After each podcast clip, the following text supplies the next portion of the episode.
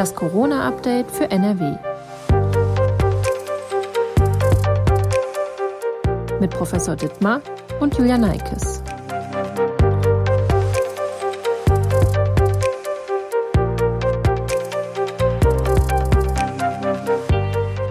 Herzlich willkommen zu unserer zweiten Podcast-Folge von Das Corona-Update für NRW. Heute ist Mittwoch, der 4. November. Ich bin Julia Neikes und arbeite in der Videoabteilung der Funke Mediengruppe. Mein Gesprächspartner ist Professor Ulf Dittmar, Leiter der Virologie am Uniklinikum in Essen. Wir haben uns letzte Woche vor Verkündung des Lockdown Light, der seit dieser Woche gilt, über genau dieses Thema unterhalten. Welche Maßnahmen machen Sinn, welche Maßnahmen machen keinen Sinn? Es wurde in den vergangenen Tagen viel darüber gesprochen und diskutiert und genau deshalb möchte ich das Thema an dieser Stelle nochmal kurz aufgreifen, bevor wir dann hinterher unter anderem noch über die Themen Superspreader, Antikörpertests und die aktuelle Rolle von Kindern sprechen. Hallo, Herr Dittmar. Ja, hallo. Sie sagten im letzten Gespräch, dass wir so viel Gesellschaft und Miteinander zulassen müssen, wie es irgendwie geht und gezielte Maßnahmen durchführen müssen, um die Virusverbreitung einzudämmen. Wir haben dabei beispielsweise auch über die Rolle von Kneipen und professionell organisierten Veranstaltungen gesprochen, von denen nach aktuellem Wissensstand keine großen Infektionsketten ausgehen. Dennoch sind neben allen Freizeiteinrichtungen auch Restaurants und Gaststätten geschlossen. Die Argumentation von der Politik und von den Befürwortern der Maßnahmen ist unter anderem, dass das Infektionsgeschehen inzwischen so diffus sei, dass man bei vielen Infektionen gar nicht mehr wisse, wo die Infizierten sich angesteckt haben. Und es gehe bei den Maßnahmen um generelle Kontaktreduzierung, um die Fallzahlen wieder unter Kontrolle zu bringen. Wie bewerten Sie denn den Lockdown Light, so wie er jetzt ist, und welche Maßnahmen helfen bei der Viruseindämmung und welche sind aus Ihrer Sicht weiterhin nicht zielführend? Ja, ich glaube, wir brauchen tatsächlich eine Kontaktbeschränkung. Das ist jetzt das Entscheidende und wir wissen, dass bei Kontaktbeschränkungen ähm, letztendlich die Infektionszahlen runtergehen. Das wissen wir aus eigener Erfahrung vom Frühjahr und das wissen wir auch aus der Erfahrung von vielen anderen Ländern. Ähm, insofern äh, kann ich schon durchaus nachvollziehen, dass das generelle Ziel ist, ähm, möglichst viele Kontakte zu vermeiden.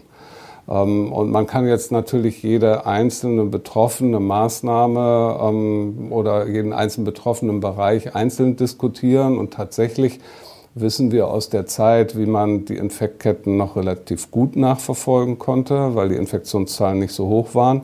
Äh, es stimmt tatsächlich, dass das jetzt nicht mehr richtig gelingt. Das Infektionsgeschehen ähm, ist diffus und man kann es nur noch schwer nachvollziehen. Äh, man weiß aber jetzt aus einer Zeit vorher, dass zum Beispiel, wenn ähm, zwei Personen jetzt in ein Restaurant gehen zum Essen, dass das kein großes Infektionsrisiko darstellt. Äh, anders ist das wieder mit ähm, ja, Feiern, Veranstaltungen mit vielen Personen. Da wissen wir, dass das auch in Gaststätten ein sehr großes Infektionsrisiko darstellt. Insofern ist das jetzt ähm, nicht leicht auseinanderzuhalten. Und ähm, ja, die Bundesregierung hat sich jetzt entschieden, sozusagen einen eher generellen Weg zu gehen und ähm, möglichst alle Kontakte oder fast alle Kontakte zu unterbinden. Es gibt auch unter Wissenschaftlern und Ärzten Diskussionen darüber, wie man denn in den nächsten Wochen und Monaten tatsächlich am besten mit der Pandemie umgeht. Welchen Weg halten Sie denn für sinnvoll, um in nächster Zeit einigermaßen gut mit dem Virus leben zu können? Also welche Kennzahlen Aspekte sollten dabei im Fokus stehen? Ja, wir brauchen, glaube ich, ähm, wie ich eben schon gesagt habe, äh, Kontaktbeschränkungen, weil wir wissen, dass das das äh, Instrument ist, was am besten funktioniert. Dieses Virus verbreitet sich bei engem Kontakt zwischen Menschen, vor allen Dingen in Gruppen von Menschen. Ähm, und hier müssen wir gegensteuern, weil wir sind dabei, ähm, die Kontrolle zu verlieren. Das muss man ganz klar sagen. Ähm, wir wissen nicht mehr, woher die Infektionen eigentlich kommen. Wir können sie nicht mehr nachvollziehen. Äh, die Infektionszahlen sind so hoch, dass wir eins wahrscheinlich auch viele Infektionen gar nicht mehr aufdecken. Ähm, und es ist so, dass äh, wir natürlich immer sehen, nach großen Infektionszahlen oder wenn die Infektionszahlen stark steigen, dass dann auch die anderen Parameter, die natürlich eigentlich wichtiger sind, es geht uns ja primär darum, ähm, schwere Erkrankungen zu verhindern. Ähm, aber diese beiden oder diese drei Zahlen, Neuinfektionen, Personen, die ins Krankenhaus gehen und schwere Erkrankungen oder Intensivbehandlung und Tod letztendlich, diese Zahlen, das haben wir jetzt gelernt, hängen direkt miteinander zusammen. Ähm, es ist richtig, auf alle Zahlen zu gucken. Ähm, aber es ist genauso richtig, als erstes auf die Neuinfektionszahlen zu gucken, ähm, weil die sind nun mal einige Wochen vor den anderen Zahlen erhältlich. Und unser Verhalten und unsere Maßnahmen und Reaktionen müssen wir letztendlich an den Neuinfektionszahlen ableiten. Weil wenn wir erst reagieren, wenn die Todeszahlen extrem hochgehen, dann reagieren wir viel zu spät. Das hat einen Verzug von mehreren Wochen. Also müssen wir uns an den Neuinfektionszahlen letztendlich orientieren. Ähm, und ansonsten ist es wichtig, eben auch ähm, durch Kontaktbeschränkungen die Infektionszahlen wieder so zu senken, dass wir wieder eine Kontaktverfolgung der Gesundheitsämter möglich machen. Ähm, die Gesundheitsämter in Deutschland haben hier sehr viel geleistet in den vergangenen Monaten. Äh, rund um die Uhr gearbeitet und haben sehr viele Infektketten unterbrochen und wahrscheinlich in Deutschland vielen, vielen Menschen das Leben gerettet. Ähm, und wir sehen, dass äh, Länder, die keine Kontaktverfolgung konsequent gemacht haben, viel schlechter dastehen als Deutschland. Äh, die beste Kontaktverfolgung haben asiatische Länder gemacht, die noch viel besser dastehen als Deutschland, weil sie das noch konsequenter, sicherlich auch mit einigen Überwachungsmethoden, die wir hier in Deutschland nicht durchführen würden, ähm, getan haben. Äh, aber daran kann man sehen, wie wichtig Kontaktverfolgung ist äh, und das Unterbrechen von Infektketten. Und ähm, wenn wir aber zu viel Infektionen haben, ist das einfach nicht mehr durchführbar. Wäre quasi auch so ein bisschen der umgekehrte Weg möglich, also dass man die Risikogruppe hauptsächlich schützt und ansonsten die Maßnahmen wieder runterfährt oder sehr weit runterfährt? Ja, das ist ähm, immer wieder eine diskutierte Strategie. Ähm, und es ist sicherlich sehr wichtig, da wo wir es können, die Risikogruppen zu schützen. Ähm, da haben wir auch viel gelernt seit dem Frühjahr. Ähm, wir hatten ja sehr große Ausbrüche, vor allen Dingen in Pflegeheimen, in Altersheimen, in Krankenhäusern. Genau diese Bereiche können wir viel, viel besser schützen jetzt. Da haben wir viel gelernt. Es wird viel äh, umgesetzt, um diese Personen zu schützen. Wir müssen das mit Augenmaß machen. Wir können sie nicht um jeden Preis der Isolierung schützen. Auch das ist äh, sicherlich nicht richtig. Ähm, aber zu sagen, wir müssen nur die Risikogruppen schützen, dann können wir die Infektion im Rest der Bevölkerung zulassen, das ist ein völlig falscher Weg meiner Ansicht nach, weil das geht überhaupt gar nicht. 30 ähm, Prozent äh, der Bevölkerung in Deutschland ähm, ist ungefähr Risikogruppe. Äh, die meisten davon leben mitten unter uns und äh, nicht in Krankenhäusern oder Pflegeeinrichtungen. Ähm, und die können wir nicht schützen. Es gibt kein Mittel, um die zu schützen. Die schützen sich entweder selber, ähm, indem sie konsequent Mund-Nasenschutz tragen und ähm, anderen Menschen aus dem Weg gehen, oder sie tun es nicht. Das können wir überhaupt nicht beeinflussen. Hier zu fordern, wir müssen nur die Risikogruppen schützen, dann können wir Infektionen im Rest der Bevölkerung ähm, zulassen, ignoriert, dass wir das überhaupt nicht können. Das können wir nicht äh, organisieren und es gibt auch keinen Vorschlag von den Personen, die das äh, äh, letztendlich postuliert haben, wie man das denn machen sollte. In Düsseldorf gilt jetzt eine Maskenpflicht im öffentlichen Raum. Das heißt, ähm, im Prinzip, wenn ich mein, meine Wohnung verlasse und auf den Bürgersteig trete, muss ich jetzt eine Maske tragen. Überall dort, wo man halt nicht mehr objektiv gewährleisten kann, dass man wirklich fünf Meter Abstand halten kann, wenn einem jemand entgegenkommt, muss die Maske immer aufgesetzt werden. Ausnahmen sind zum Beispiel ähm, Parks, größere Parks etc. Äh, halten Sie diese Maßnahme für sinnvoll oder anders gefragt, wie bewerten Sie diese Maßnahme? Ja, ganz ehrlich ist es so, dass wir immer immer noch nicht hundertprozentig wissen, wie hoch die Infektionsgefahr ähm, außerhalb von geschlossenen Räumen ist.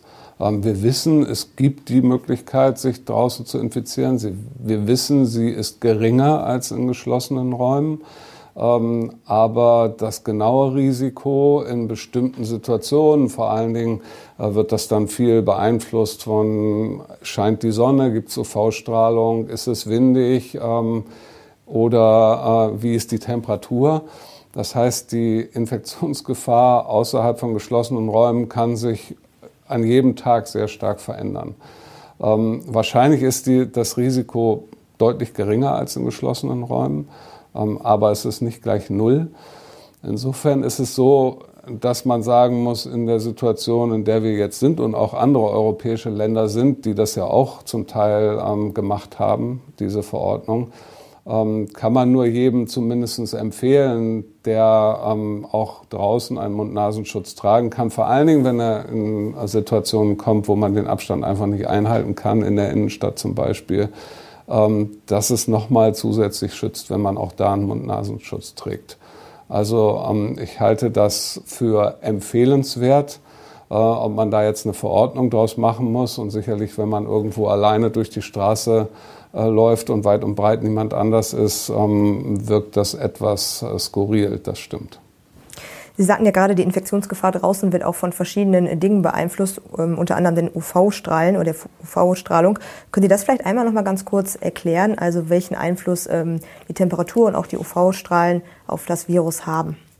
Ja, wir wissen, dass das Virus sich bei ungefähr 10 Grad am besten verbreitet. Ähm, da spielen wahrscheinlich viele Faktoren eine Rolle. Einmal ist das Virus offensichtlich stabiler und äh, ist länger infektiös bei einer solchen Temperatur, aber sicherlich hängt das auch am Wirt, also an der Person, die infiziert wird, dass das äh, lokale Immunsystem zum Beispiel nicht so gut funktioniert bei 10 Grad. Ähm, also da spielen mehrere Faktoren eine Rolle. Dann wissen wir, dass ähm, Viren, vor allen Dingen RNA-Viren, UV-sensitiv sind. UV-Strahlen zerstören die genetische Information von den Viren. Das heißt, wenn die UV-Strahlung sehr stark ist, ähm, dann können Viren abgetötet werden, auch die, die in der Luft ähm, vorhanden sind oder in Tröpfchen. Ähm, und dann Wind zum Beispiel beeinflusst natürlich äh, Tröpfchenbildung und Tröpfchenverteilung, Aerosole. Also insofern spielen viele klimatische Bedingungen eine Rolle ähm, bei der Infektion mit Viren, nicht nur SARS-CoV-2, sondern mit eigentlich allen Viren, die über den Mund-Nasen-Rachentrakt übertragen werden im Freien. Ähm, das wissen wir auch von anderen Viren schon lange. Anfang Oktober sind nach Angaben des NRW-Gesundheitsministeriums 88 Covid-19-Patienten auf Intensivstationen in Nordrhein-Westfalen behandelt worden. 684 Covid-19-Patienten liegen aktuell, also Stand 4.11., auf der Intensivstation. Sie hatten letzte Woche schon erwähnt, dass auch in der Uniklinik Essen wieder mehr Erkrankte mit einer Coronavirus-Infektion behandelt und mehr Erkrankte auf der Intensivstation liegen. Wie ist die Situation aktuell hier in der Uniklinik in Essen und hat sich die Situation im Vergleich zur Vorwoche geändert? Merken Sie jetzt einen Unterschied zur letzten Woche? Ja, wir haben noch deutlich mehr Patienten als in der letzten Woche, ähm, sowohl auf den Normalstationen als auch auf den Intensivstationen. Ähm, wir haben weitere Intensivstationen, die eigentlich für andere Bereiche vorgesehen waren, für diese Bereiche geschlossen und sie für Covid-Patienten geöffnet. Äh, weil wir mehr Bedarf an Betten hatten.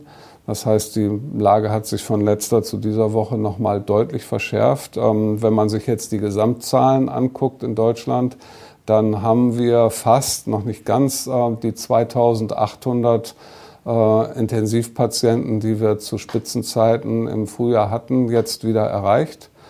Ähm, und äh, alle befürchten, dass die Zahl noch deutlich hochgehen wird, ähm, weil selbst wenn wir jetzt eine Kontaktbeschränkung haben, werden wir eine Auswirkung auf die Infektion und damit auf die schweren Verläufe und die Intensivpatienten erst in einigen Wochen sehen. Ähm, das heißt, die Lage ist schon dramatisch in vielen Häusern in Deutschland, bei uns nochmal speziell. Äh, weil wir haben inzwischen fast doppelt so viele Patienten, wie das im Frühling der Fall war hier zu Spitzenzeiten. Das liegt äh, so ein bisschen daran natürlich, dass wir viele Neuinfektionen oder sehr viele Neuinfektionen in Essen haben. Das liegt aber auch daran, dass wir sehr viele Patienten von umliegenden Häusern aus dem Ruhrgebiet nehmen. Ähm, wir sind so ein bisschen Zentrum geworden für die Covid-Behandlung, weswegen wir auch besonders viele Patienten hier am Uniklinikum Essen aufnehmen. Handelt es sich bei den Erkrankten denn meistens um Risikopatienten, also Personen mit einer Vorerkrankung oder ältere Menschen? Oder wie ist das inzwischen? Also wer erkrankt und muss ins Krankenhaus? Ja, die allermeisten Patienten, die schwer erkranken, sind Risikopatienten. Ähm, aber es ist nicht mehr so im Gegensatz zur ersten Welle, ähm, dass wir hauptsächlich sehr alte Patienten hier haben. Ähm, ich hatte schon gesagt, dass wir viel gelernt haben, wie man Pflege- und Altersheime schützen kann ähm, oder auch andere Krankenhauseinrichtungen, wo alte Menschen betreut werden. Ähm, das heißt, hier haben wir einen relativ guten Schutz und wir sehen nicht mehr so viele äh, hochbetagte Patienten. Ähm, aber die Patienten, die wir jetzt haben, auch viele zwischen 50 und 70, sind in der Regel auch Patienten, die zumindest ein Risikofaktor haben, sei es zum Beispiel Übergewicht oder Diabetes ist häufig, Bluthochdruck. Ähm, das sind so Risikofaktoren und ähm, da sehen wir äh, viele Patienten, die jetzt jünger sind und ähm, wirklich schwere Erkrankungen haben, als das in der ersten Welle im Frühjahr der Fall war. Wie lange bleiben die Patienten durchschnittlich hier im Krankenhaus? Das ist sehr, sehr unterschiedlich. Also bei ganz schweren Verläufen, wo Patienten dann beatmet werden müssen und eventuell sogar ähm, an eine äh, Herz-Lungen-Maschine, die außerhalb des Körpers ist, sozusagen angeschlossen werden müssen, ähm, dann können solche Patienten über viele Wochen behandelt werden. Ähm, wir haben viele Patienten, die jetzt bei uns zur, auf die Normalstation kommen, ähm, weil sie zum Beispiel Sauerstoff äh, brauchen aber jetzt nicht beatmet werden müssen, sondern nur äh, Sauerstoff zusätzlich ähm, kriegen, damit ihre ähm, Sauerstoffsättigung im Blut besser ist.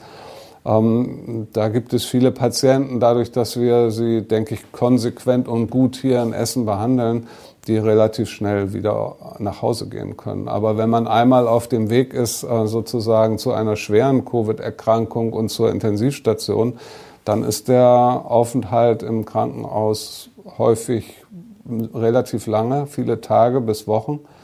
Ähm, und vor allen Dingen sind auch die nachfolgenden Spätfolgen bei diesen Patienten ähm, häufig sehr lange über Wochen und Monate starke Leistungseinschränkungen und andere äh, Spätfolgen. Also kann man sagen, also Menschen, die doch sehr an Covid-19 erkrankt sind, die müssen auch damit rechnen, dass sie leider noch mit Spätfolgen zu tun haben werden.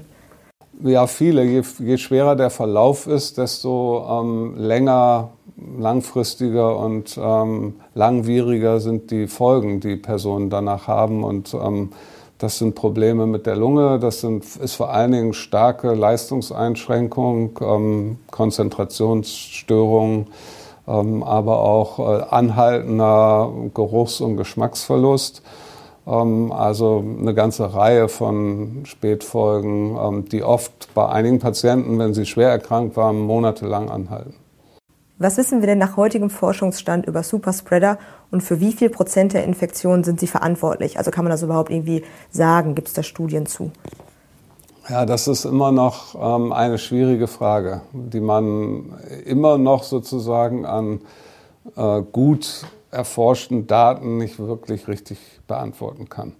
Ähm, weil das immer so einzelne Ereignisse sind, äh, dass einige Personen ganz viele andere Personen infizieren und wir haben natürlich vor allen Dingen Gesamtzahlen, die wir auswerten können ähm, und wir haben keine guten Zahlen über so einzelne ähm, Ereignisse. Insofern lässt sich das immer noch schwer sagen. Es gibt eine große Studie aus Indien, ähm, die naheliegt, dass äh, nur ungefähr 10 Prozent der infizierten Personen das Virus wirklich effizient weiterverteilen.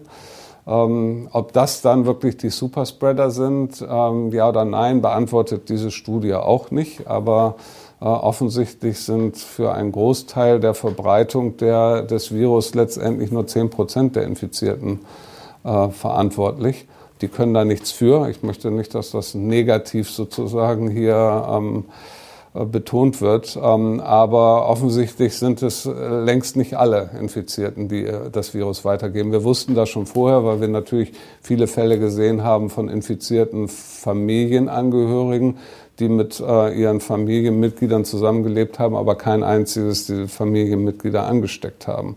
Ähm, das sehen wir durchaus häufig. Ähm, also ist es so, dass ähm, letztendlich wahrscheinlich der kleinere Teil der infizierten Personen für die Verbreitung des Virus ähm, zuständig ist oder verantwortlich ist. dann gibt es wahrscheinlich noch Personen, die besonders effizient das Virus verbreiten. Das sind die sogenannten Superspreader. die können dann äh, mehrere Dutzend Personen in ihrem Umkreis gleich infizieren. Gibt es denn irgendwie einen Hinweis darauf, äh, woran man erkennen kann, dass jemand ein Superspreader ist? Also kann man das selber erkennen oder äh, können andere das erkennen? Zum Beispiel, jemand viele Symptome hat oder besonders äh, starke Symptome? Nein, selber erkennen kann man das nicht und es hängt auch jetzt nicht an der Stärke der Symptome. Da gibt es keinen Zusammenhang, den wir kennen. Es gibt einzelne Fallbeschreibungen von Superspreadern, die wirklich richtig krank waren. Ähm, es gibt aber auch viele Beschreibungen von Superspreadern, die nur wenig erkrankt waren. Ähm, letztendlich äh, gibt es, glaube ich, keine Beschreibung von jemand, der gar keine Symptome entwickelt hat und ein Superspreader war. Das ist, äh, glaube ich, eher ausgeschlossen. Ähm, aber die Symptomatik reicht von milden Verläufen bis zu schwereren Verläufen. Ähm, da tappen wir noch im Dunkeln, was das letztendlich ausmacht. Natürlich gehen wir davon aus, dass das Personen sind, die extrem viel Virus im Nasenrachentrakt haben und das extrem gut verbreiten können. Ähm, eventuell hängt das aber auch mit der Tröpfchengröße zusammen. Ähm, und da ist nicht ganz klar, ist das die Art und Weise, wie diese Personen sprechen, ob sie besonders laut reden oder, ähm, aber wir wissen vom Singen zum Beispiel, dass das ein hoher Gefährdungsfaktor ist, dass kleinere, infektiösere Tröpfchen gebildet werden, wenn jemand singt. Ähm, das heißt, auch solche ähm, Parameter, solche Charakteristika können letztendlich dazu beitragen, ob jemand ein Superspreader ist, ja oder nein. Einige Menschen, die sich mit SARS-CoV-2 infiziert haben, werden schwer krank. Andere zeigen wiederum gar keine Symptome und würden ohne Test auch gar nicht mitbekommen, dass sie infiziert sind. In Deutschland wird grundsätzlich anlassbezogen getestet, nicht ohne Grund und nicht massenhaft.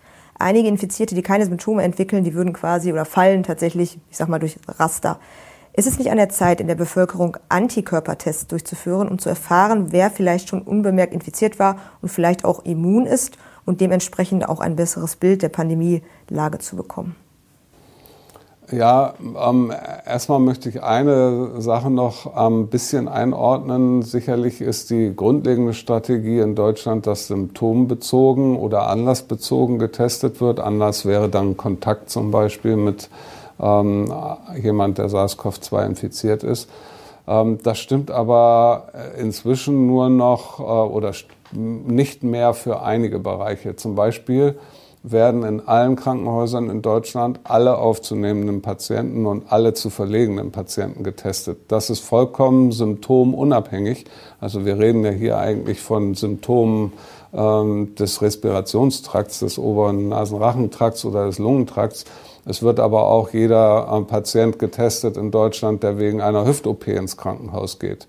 Ähm, das heißt, da machen wir schon flächendeckende Tests von asymptomatischen Personen in Deutschland, äh, in einigen Bereichen zumindest. Ähm, auch alle Fußballspieler werden in Deutschland getestet oder Handballspieler in Profiligen. Ähm, ich könnte noch weitere Beispiele aufführen. Natürlich Personal auch zum Teil im äh, Gesundheitswesen. Also wir machen schon auch in einigen Teilen eine symptomunabhängige Testung ähm, und decken da infizierte asymptomatische Personen auf. Das ist nicht besonders häufig, aber wir finden diese Personen. Ähm, aber jetzt zurück zu der, dem zweiten Teil der Frage. Es gibt große Antikörperstudien, in denen geguckt wird, wie viel Prozent der Bevölkerung sind eigentlich schon infiziert gewesen. Die beziehen sich vor allen Dingen auf die erste Welle. Also wie viele Personen sind in der ersten Welle eigentlich infiziert gewesen? Wie viel Prozent der Bevölkerung in Deutschland ähm, hat Antikörper? Ähm, solche Studien gibt es, natürlich nicht in der ganzen Bevölkerung, sondern in repräsentativen Gruppen der Bevölkerung. Ähm, und da kommt man in Deutschland auf äh, Werte von in vielen Städten, wo jetzt keine besonderen Ausbruchsszenarien waren, sind wahrscheinlich in der ersten Welle ungefähr ein Prozent der Bevölkerung infiziert gewesen, vielleicht zwei Prozent. Ähm, und dann in anderen Regionen, wo es große Ausbrüche, größere Ausbrüche gab, ähm, in Heinsberg zum Beispiel bis zu fünf Prozent der Bevölkerung. Ähm, und in anderen Bereichen in Bayern, wo es zum Beispiel Ausbrüche nach Skirückkehrern oder durch Skirückkehrer gab, geht das auch mal hoch bis zu Infektionsraten von 10, 15 Prozent der Bevölkerung in kleineren Orten und Dörfern. Ähm, was das Virus letztendlich kann, sehen wir aber eher im Ausland. Ähm, da gibt es zum Beispiel Daten aus Ischgl. In Ischgl waren 43 Prozent der Bevölkerung infiziert in der ersten Welle. Ähm, und es gibt brasilianische Städte, da sind über 60 Prozent ähm, der Bevölkerung antikörperpositiv. Das heißt, wenn man das Virus ungehindert lässt, äh, kann es in sehr kurzer Zeit ähm, in einer Region über die Hälfte aller Personen infizieren. Wenn man jetzt nur theoretisch gefragt die ganze Bevölkerung in Deutschland testen würde, würde man dann noch deutlich mehr ähm, Menschen finden, die das Virus schon hatten? Oder ist es eigentlich relativ irrelevant vermutlich? Ja, man würde natürlich die Personen finden, die nicht positiv getestet worden sind, weil sie wenig Symptome oder gar keine Symptome hatten. Ähm, das haben wir ja, wie gesagt, an diesen Studien äh, in, der zum Beispiel in Heinsberg gesehen. Ähm, da haben wir so und so viele Personen gehabt, die waren im Test, im PCR-Test positiv. Und es gab ungefähr vier bis fünfmal mehr Personen, die Antikörper hatten. Ähm, so dass man davon ausgehen kann, in der ersten Welle waren in Regionen, wo viel Infektion war, die Dunkelziffer fünfmal höher als das, was wir an Infektionen gefunden haben. Wahrscheinlich trifft das ungefähr für die meisten Regionen in Deutschland zu in der ersten Welle, dass wir ungefähr eine Dunkelziffer von fünffach hatten. Ähm, die Dunkelziffer ist jetzt sicherlich geringer, ähm, weil wir viel mehr testen und äh, viel mehr Personen, die infiziert sind, finden. Ähm, aber es gibt jetzt auch noch eine Dunkelziffer mit Sicherheit, Personen, die infiziert waren, aber letztendlich äh, nicht getestet worden sind. Ähm, wie wichtig es jetzt ist, dass wir genau jeden in Deutschland kennen, der Antikörper hat, das ist eine andere Frage. Im Moment ähm, haben wir keine abschließende Antwort darüber, ob diese Antikörper Immunität vermitteln und wie lange. Ähm, eigentlich haben wir eine Antwort, dass diese Antikörper Immunität vermitteln, denn wir sehen, dass es kaum ähm, Infektionen, Zweitinfektionen mit dem Virus gibt. Ja, bei vielen, äh, inzwischen 50 oder 60 Millionen Infizierten weltweit, äh, gibt es äh, Fälle, die man an zwei Händen abzählen kann von Personen, die sich ein zweites Mal infiziert haben. Das heißt, ähm, die Immunität gegen das Virus, wenn man einmal infiziert war, scheint zumindest eine Zeit lang gut zu funktionieren. Ähm, aber im Moment hat man keinen Vorteil davon, wenn man weiß, ob man Antikörper hat oder nicht. Ähm, persönlich vielleicht schon, dann äh, hat man es vielleicht so ein bisschen einfacher in dem Umgang mit anderen Menschen. Aber es gibt ja jetzt im Moment keine Regel, dass Personen, die Antikörper haben, das dürfen, was andere Personen nicht dürfen. Ähm, insofern macht es da keinen Sinn, jetzt die ganze Bevölkerung zu testen. Würde aber also auch kein entsprechend besseres äh, Lagebild abgeben, weil vermutlich, wie Sie gerade schon sagten, es gibt zwar eine Dunkelziffer, aber es würde jetzt nicht so sein, dass man irgendwie die Hälfte der Bevölkerung ähm, findet und Antikörper findet bei der Hälfte der Bevölkerung. Nein, sicherlich nicht. Also wir, wir sind immer noch, ähm, auch wenn man jetzt die zweite Welle einrechnet, wie viel da infiziert sind und auch da wieder eine Dunkelziffer annimmt, dann sind wir immer noch bei einem äh, Prozentsatz von Personen in Deutschland, die schon infiziert waren ähm, von der deutlich unter 10 Prozent liegen wird. Ähm, das heißt, dass diese Information hilft uns noch nicht so richtig weiter. Ähm, dass wir sind noch weit von einer Herdenimmunität entfernt. natürlich ist es, äh, sind diese Personen sozusagen dann eventuell geschützt gegen eine Zweitinfektion und können die Verbreitung des Virus eben auch verlangsamen. Ja. Aber solange es ähm, die Prozentzahl relativ gering ist, ähm, wird das nicht so viel Einfluss auf die Verbreitung des Virus haben. Alleine schon durch die Frage, ob Kitas und Schulen dauerhaft geöffnet bleiben, steht das Thema Kinder und Corona immer wieder im Fokus. Ähm, aktuell steigen an der einen oder anderen Stelle die Infektionszahlen bei den unter 18-Jährigen an. Das hat beispielsweise die Bochumer Universitätskinderklinik, die zu dem Thema eine große Studie durchführt, festgestellt.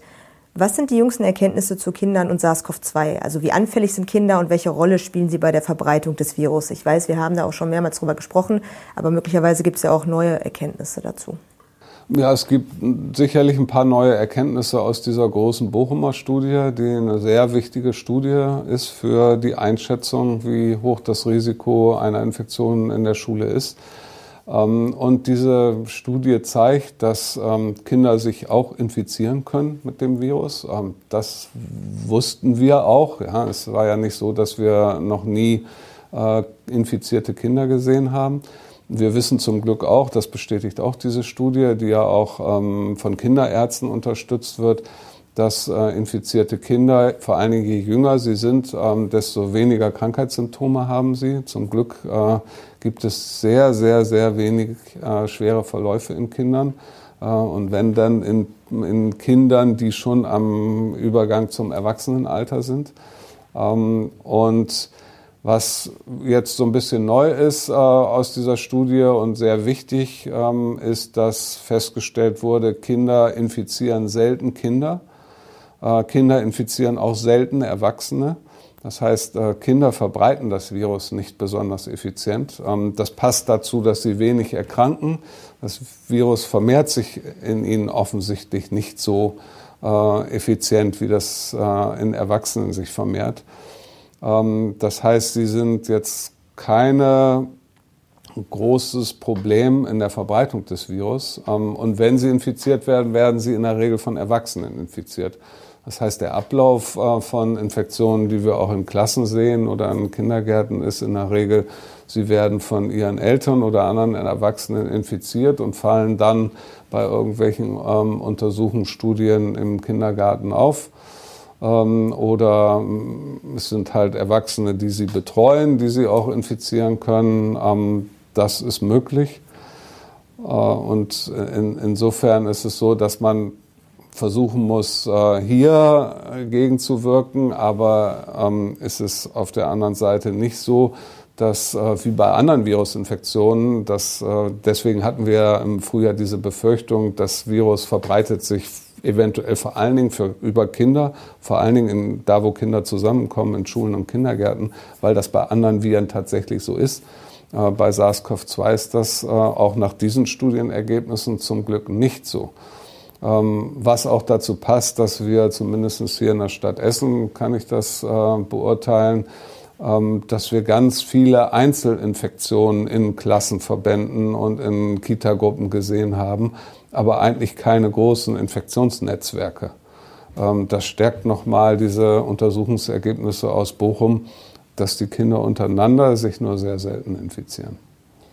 Das bedeutet dann aber auch, wenn ich das richtig verstanden habe, dass das Risiko, dass die Kinder zum Beispiel die Großeltern, die ja meistens zur Risikogruppe gehören, auch nicht unbedingt infizieren. Also das Risiko ist da auch nicht so hoch. War ja auch vorher schon nicht so hoch äh, eingeschätzt, aber vielleicht noch geringer, als man vorher dachte, oder? Genau, offensichtlich. Also wenn sie sich untereinander sehr selten infizieren ähm, und auch in der Regel selten ihre Eltern, das ist vor allen Dingen untersucht worden in dieser Studie, ähm, ich weiß nicht, ob jetzt auch ähm, Großeltern in dieser Studie untersucht worden sind, aber ähm, nach allem, was man dann aus diesen Erkenntnissen äh, gewonnen hat, muss man ableiten, dass, es, dass sie auch wahrscheinlich sehr selten ihre Großeltern infizieren, selbst wenn sie selber infiziert sind.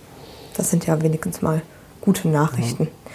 Ja. Sie haben das gerade schon angedeutet, als Sie sagten, dass man, ab, dass Kinder auch ab einem gewissen Alter, da schwankt das so ein bisschen, da sind sie ja doch infektiös bzw. anfälliger. Wann ist das denn? Also ab welchem Alter äh, kann man nicht mehr sagen, dass ähm, ein Kind oder vielleicht ein Jugendlicher ähm, nicht so ansteckend anfällig ist und woran liegt das?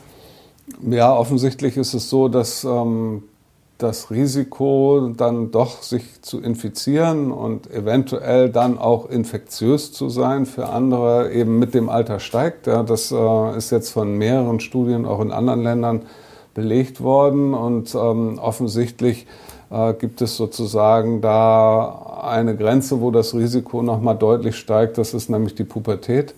Ähm, offensichtlich, wenn Kinder in die Pubertät kommen, ähm, steigt das Risiko, dass sie sich infizieren können und dass sie auch dann äh, offensichtlich so viel Virus produzieren und äh, so infektiös sind, ähm, dass sie auch ein Risiko der Ansteckung für ihre Umgebung äh, darstellen und sich dann eben auch untereinander anstecken können. Also tatsächlich ist es so, dass wenn man ähm, jetzt in Oberstufenklassen guckt, wenn da kein Mund-Nasenschutz getragen wird, dass es äh, bei Älteren, also bei Jugendlichen dann ähm, tatsächlich eben auch Infektketten in Gruppen äh, geben kann und die sich untereinander angesteckt haben. Woran liegt das? Weiß man das genau? Das weiß man leider immer noch nicht hundertprozentig, woran ähm, diese, dieser Schutz von jungen Kindern sozusagen liegt. Äh, zum Glück haben wir den ja bei diesem Virus. Wie gesagt, bei anderen Viren ist das durchaus anders. Ähm, die Vermutung ist immer noch, dass der sogenannte Rezeptor, also das Eiweißmolekül, was das Virus benötigt, um in die Zelle einzudringen und die Zelle zu infizieren, ähm, dass Kinder davon weniger haben als Erwachsene. Ähm, da gibt es Studien drüber, die das nahelegen, dass wenn man mal Gewebematerial von Kindern untersucht, dann findet man weniger von diesem Rezeptor, als wenn man äh, Erwachsene untersucht. Und mit steigendem Alter wird mehr von diesem äh, Eiweiß gemacht. Und das könnte erklären, warum eben das Virus bei Kindern den Nasenrachentrakt, die Zellen schlechter infizieren kann. Die Impfstoffentwicklung schreitet voran und wir können ja durchaus realistischerweise damit rechnen, dass es Anfang des Jahres schon einen Impfstoff gegen das Coronavirus gibt. Wir gehen jetzt einfach mal davon aus, dass das wirklich so ist. Genau weiß man es ja tatsächlich dann doch nicht. Ähm, wenn das denn so ist, dass es Anfang des Jahres einen Impfstoff gibt, wann können wir denn dann wieder so leben, wie wir vor der Pandemie gelebt haben? Ja, wir alle hoffen, dass es möglichst bald einen Impfstoff gibt. Die Ergebnisse zu den klinischen Studien, zumindest von drei verschiedenen Impfstoffen, sollen in den nächsten Tagen veröffentlicht werden. Also im Prinzip warten wir da äh, fast jede Stunde drauf, äh, um diese Ergebnisse zu sehen. Äh, wenn wir jetzt einen Impfstoff haben, der zugelassen ist, dann bedarf es natürlich der Produktion dieser Impfdosen in Millionenfach und dann einer Verteilung und wirklich der Impfung von Personen. Das wird sicherlich nochmal eine logistische Herausforderung. Ähm, offensichtlich produzieren die Firmen schon ähm, zum Teil ihren Impfstoff in großen Mengen. Ähm, aber wie gesagt, dann muss er noch äh, verteilt und verimpft werden. Und ähm, es gibt inzwischen auch schon Pläne von den, der Bundesregierung und den Bundesländern, ähm, wie man das organisieren könnte. Es wird mit Sicherheit in großen Impfzentren organisiert. Ähm, wie das genau im Einzelnen ablaufen soll, ist mir nicht bekannt. Aber schon allein der eine Impfstoff, zumindest der sogenannte RNA-Impfstoff, wird äh, es verlangen, dass das in großen Impfzentren passiert. Der muss nämlich hochgekühlt ähm, zum Endverbraucher, also zum Geimpften kommen, bei minus 80 Grad gekühlt. Das kann man nicht über Arztpraxen organisieren oder andere Systeme. Das geht nur über Impfzentren. Ähm, und dann wird es sicherlich ähm, so sein, dass äh, erst bestimmte Bevölkerungsgruppen geimpft werden. Medizinisches, pflegerisches Personal im Gesundheitswesen, dann eventuell bestimmte Risikogruppen, wenn man sie gut impfen kann, Besonders alte Menschen sind sehr schwer zu impfen, nur als eine Risikogruppe, wo es schwierig sein könnte. Ähm, und dann wird man sich langsam sozusagen bis, zur, bis zum Rest der Bevölkerung vorarbeiten. Ähm, das wird sicherlich einige Monate in Anspruch nehmen. Aber ich glaube, dass wir, eine, wenn wir einen Impfstoff haben, dass wir eine deutliche Verbesserung der Lage im nächsten Frühjahr, Sommer sehen werden. Weil da kommen mehrere Faktoren zusammen. Äh, wir würden dann geimpfte Menschen haben, ähm, noch nicht die ganze Bevölkerung, aber sicherlich schon einen Teil der Bevölkerung, die sich nicht mehr infizieren kann. Wir hätten ähm, Personen, die sich schon infiziert haben im Frühjahr und in diesem Winter. Auch die Menschen sind wahrscheinlich im nächsten Frühjahr, Sommer noch immun, können sich nicht wieder infizieren. Und das Wetter verbessert sich. Ähm, das Virus mag den Sommer nicht. Jetzt im australischen Sommer äh, gibt es zum Teil gar keine Fälle mehr, gar keine Nachweise. Ähm, und insofern kommen drei Faktoren zusammen, die die Lage deutlich verbessern können. Ob wir sofort wieder komplett unser altes Leben leben können im nächsten Sommer, kann ich nicht sagen. Ähm, aber die Lage könnte sich wirklich deutlichst verbessern, ähm, wenn Frühjahr und Sommer kommen und wir bis dahin einen Impfstoff haben. Vielen Dank für das Gespräch. Wenn Sie Fragen rund um die Corona-Pandemie haben, dann schicken Sie uns doch gerne eine Mail an coronafragen.funkemedien.de. Übrigens verschickt unsere Redaktion auch täglich einen Newsletter rund um das Thema Corona in unserer Region. Wenn Sie Interesse haben, in den Shownotes steht der Link zur Anmeldung. Nächste Woche Freitag gibt es dann eine neue Folge. Bis dahin eine schöne Woche und tschüss.